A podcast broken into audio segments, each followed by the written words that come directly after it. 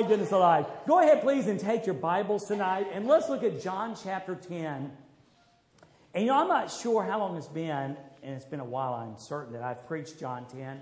I'm certainly not here. I don't think I've ever preached John 10 here, at least all the part we're going to look at, verse 20 through 21 tonight, talking about the Good Shepherd. And it just ties in beautifully with what we were trying to say this morning from the Word of God.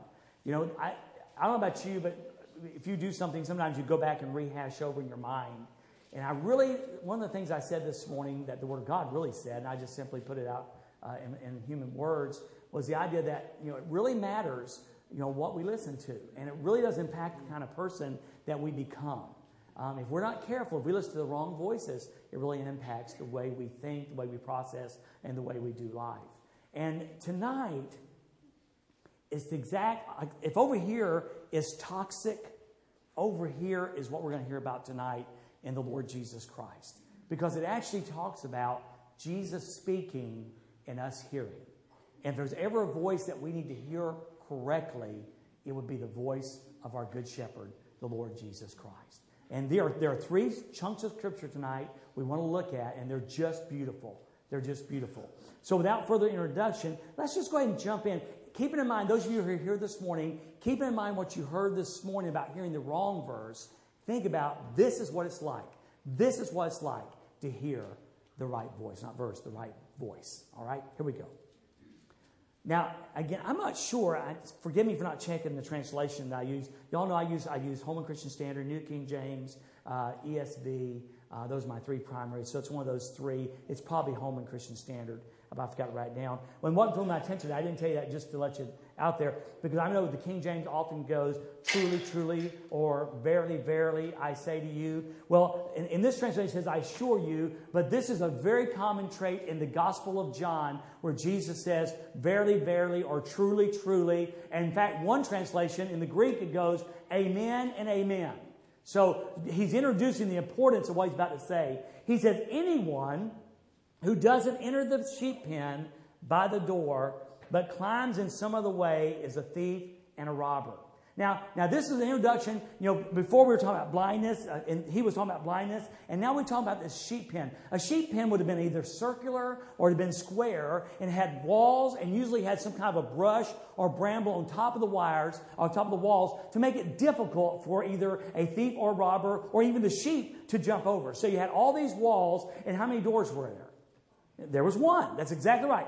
There was one, and that would be guarded by either a hired person, a servant, or the assistant shepherd would actually lay himself across the door to dissuade people from coming in, animals from coming in, but also to keep the sheep in. That's kind of the setup we have.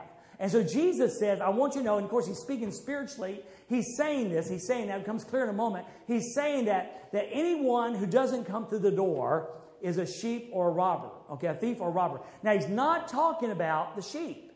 He's not talking about people trying to jump into the kingdom of God. And we see that very clearly in verse number 2. The one who enters by the door is the shepherd of the sheep. So he's talking about false teachers, and specifically in the environment we're talking about, he's talking about the scribes and the Pharisees who are doing their best to keep people out of the kingdom. So they're coming in and trying to dissuade the sheep from doing what? Believing in Jesus as the Messiah. Following Jesus Christ the Messiah. They were not content with just simply trying to not follow themselves. They wanted others not to follow. In fact, by this point in John chapter 10, they were bent on destroying Jesus. They were going to do their best to exterminate the King of Kings and the Lord of Lords. So Jesus says that only the true shepherd, only the one good shepherd comes through the door, and that is himself. Now, the doorkeeper, and this is how we know he's not talking about himself here. The doorkeeper, this assistant shepherd or whatever, will lay across this door. The doorkeeper opens it for him, and here it is. And the sheep hear his voice. If there is a name, please hear me tonight. If there is a name, if there is a voice that we need to hear, it is the voice of Jesus Christ. I just can't wait till next week as we look at Elijah's life. But so often you're going to find out, and you know this probably, sometimes it seems like God shouts at us in a good way. But often he speaks in a small, still voice. And we have got to determine in our lives as Christ followers Now, by the way, the other voices, the voice of discouragement and the voice of condemnation, all those voices I talked about this morning, those voices will shout. Those voices will speak very broadly and loudly, but not Jesus. We have to intentionally hear the voice of Jesus. So he says this, the sheep hear his voice. And here it is.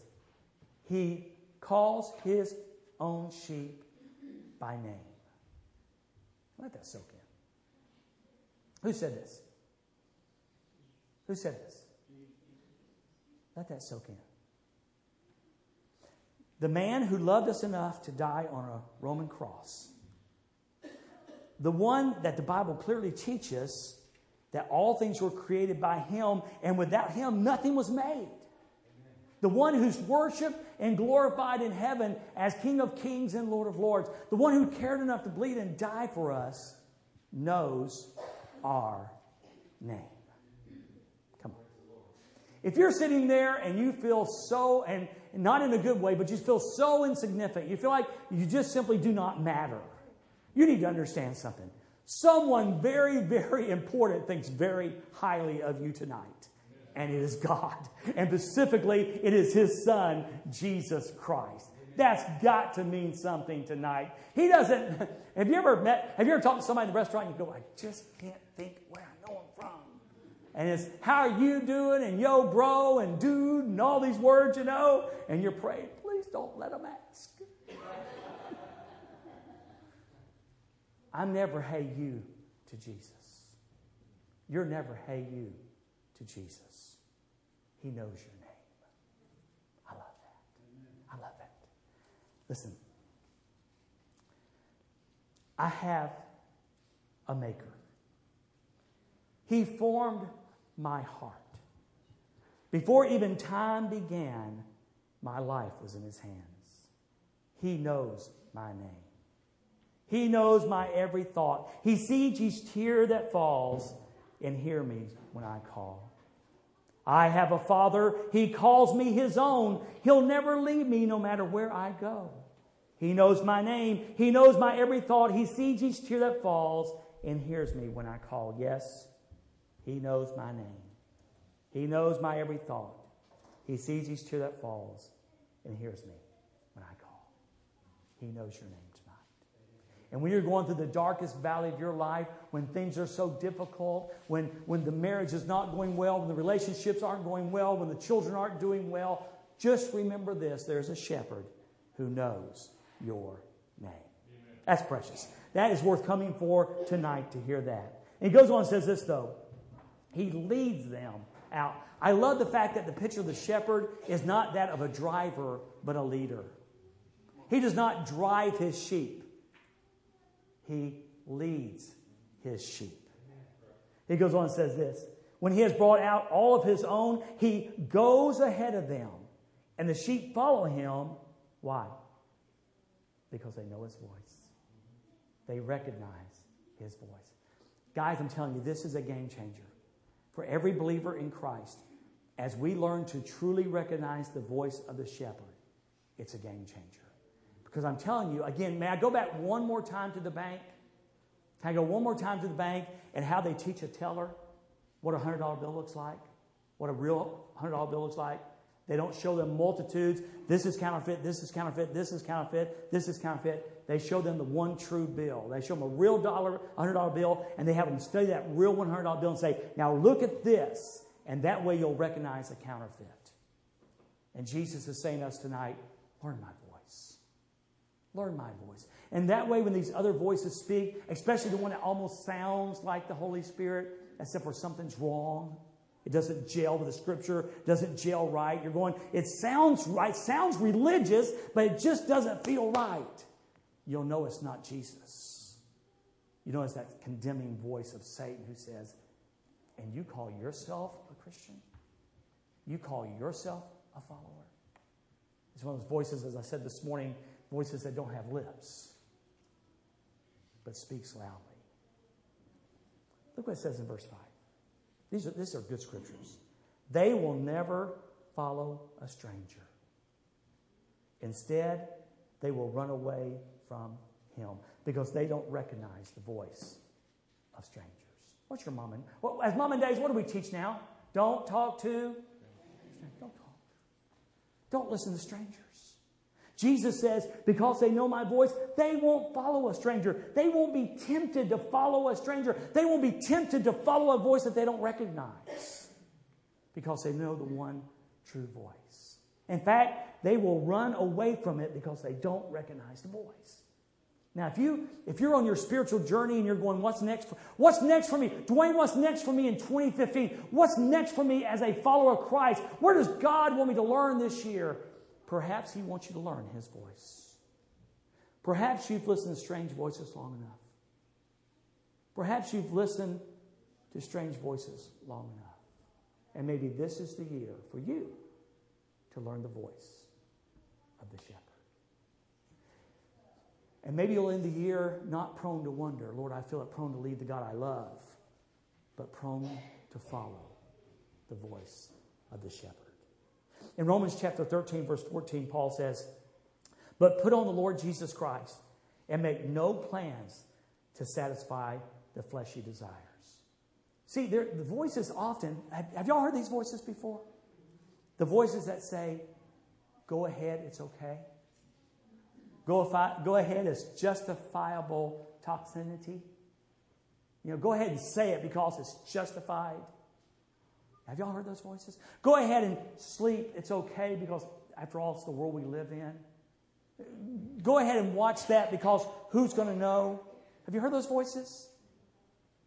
Make no provision. Make no plan to satisfy the fleshly desires. Make no plans to listen to voices that will lead you away from Christ. Make no plans for that. Rather, put on the Lord Jesus Christ. So then he moves down to verse number 6, and he says this. Jesus gave them this illustration, but they didn't understand what he was saying. So he said to them again, truly, truly, verily, verily, amen, amen, I say to you, I assure you, I am the door to the sheep. Now this time he changes. He says, listen, I'm not the guy, listen, I'm not the guy who lays across the entrance. I'm not the hireling, and nor am I the assistant shepherd. In fact, I am the door. He goes on and says it very plainly. He says, all who came before me are thieves and robbers. He's not shooting down John the Baptist. He's talking about in the immediate context, these scribes and Pharisees who are trying to convince the people not to follow Jesus Christ. All who came before me are thieves and robbers, but the sheep didn't listen to them. I am the door. I am the way. I am the truth. I am the life. Again, if you go to a mall, how many of you have ever gone to a mall before and lost your entrance?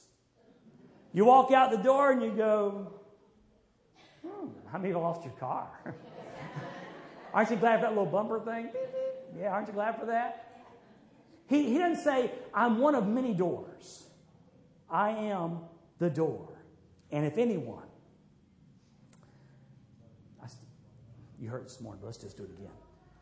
Anyone, regardless of race, creed, color, past, whatever, anyone, if anyone enters by me, what will happen? He will be saved. Come on, say amen. Amen. Yeah, because Jesus, when you come in, listen, when you come into the door, the Lord Jesus Christ, something's going to happen. You're going to be redeemed. You're going to be rescued. You're going to be, the old-fashioned word's good, you're going to be saved. You're going to be set free from sin. You're going to be set free from the dominion of sin. You're going to be free from the power of sin and death in your life. If anyone comes in and enters by me, he will be saved. And I love this. He will go in and out and find pasture. What's he talking about? Freedom. He's not talking about in and out of the salvation relationship. He's talking about freedom to move. He's talking about the freedom that Jesus brings. John 8:32. You shall know the truth. Truth sets men free. Voices put men in bondage. I'm telling you guys, the church has been infiltrated with voices. People saying this traditional, and again, there's nothing wrong with tradition. But there are so many things that will put us in bondage if we allow them to do that. But Christ came to set men free. If you'll come in this door. Now, if you come in the religious door, if you come in the church door, if you come in the baptism door, you can't get in anyway. It'll lead you to a false sheepfold. But it won't lead you to the true sheepfold. Because the true sheepfold has one door. If you come in that door, something's going to happen. You're going to be saved. You're going to be redeemed. You're going to be rescued. And you'll have the freedom that you're looking for.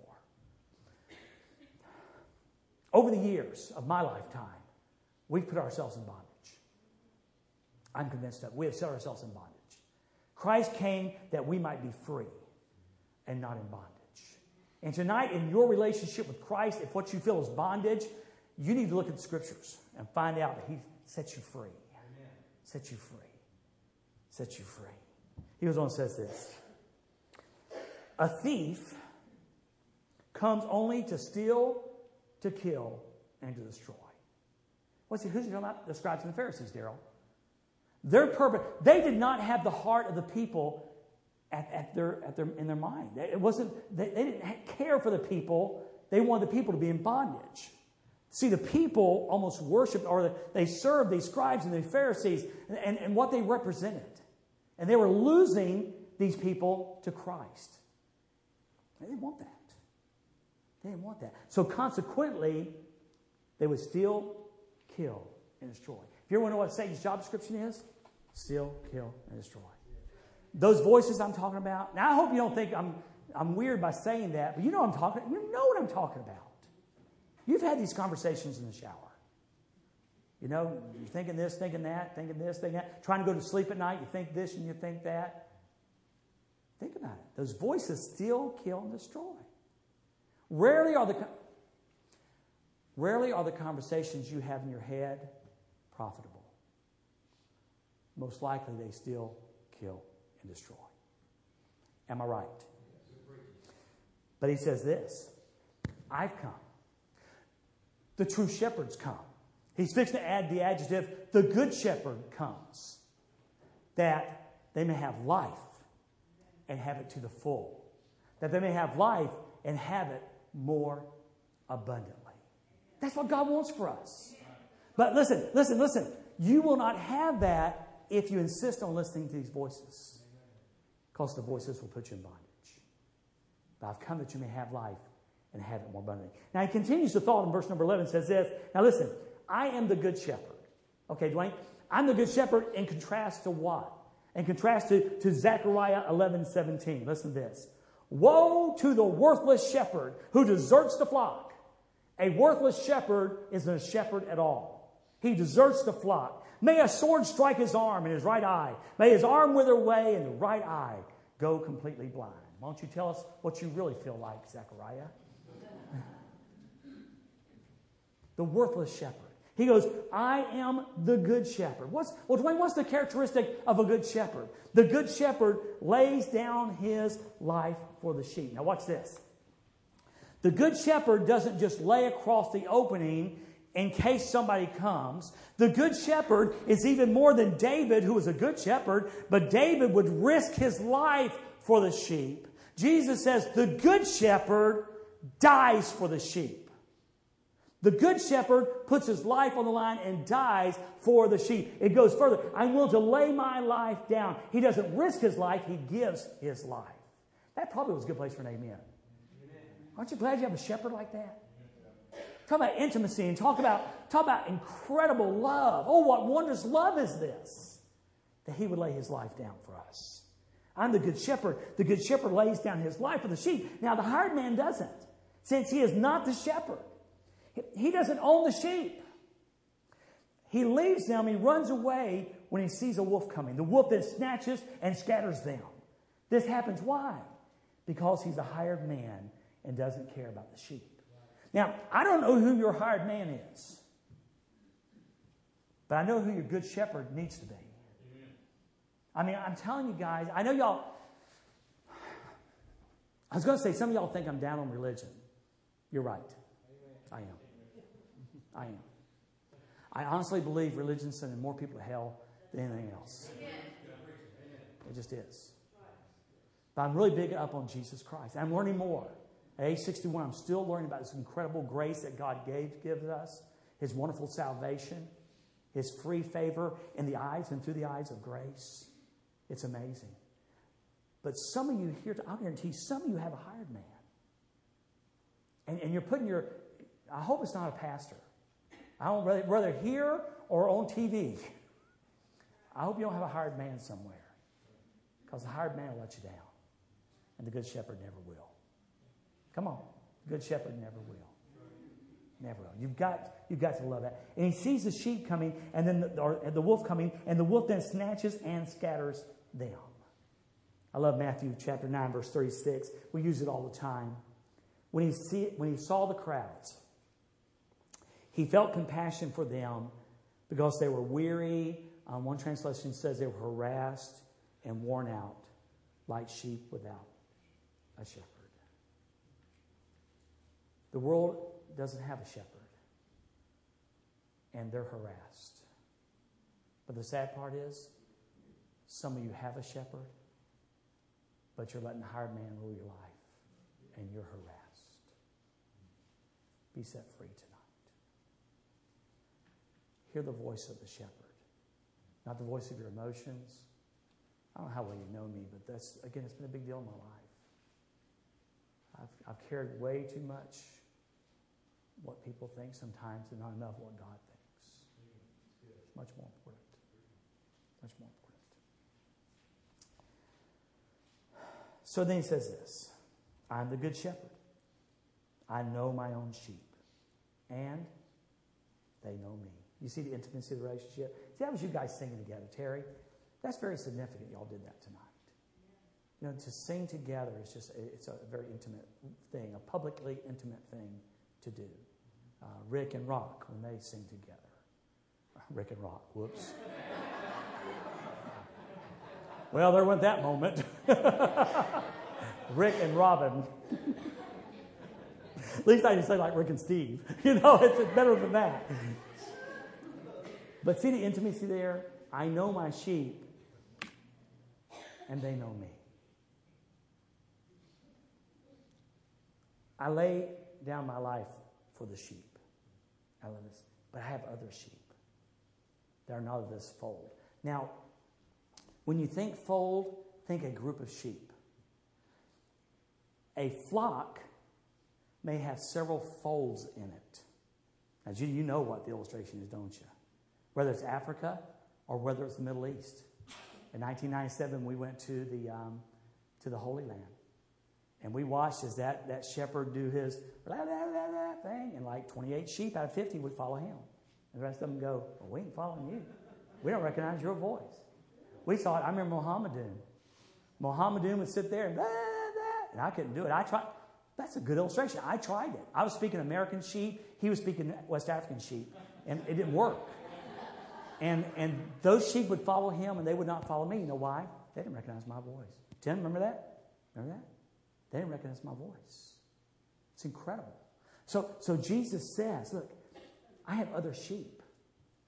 And they're not of this fold. In other words, the original fold was the Jews. But what happens after Acts 2? Yeah, Gentiles start coming in. And that's what he says. He says, I have other sheep that are not of this fold. I must bring them also, and they will listen to my voice, and there will be one flock.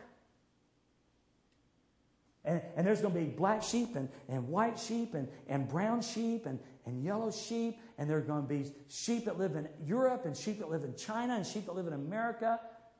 And they're all going to be together in one flock with a common denominator of knowing Jesus Christ as Savior. Being drawn together by that. One flock, one shepherd.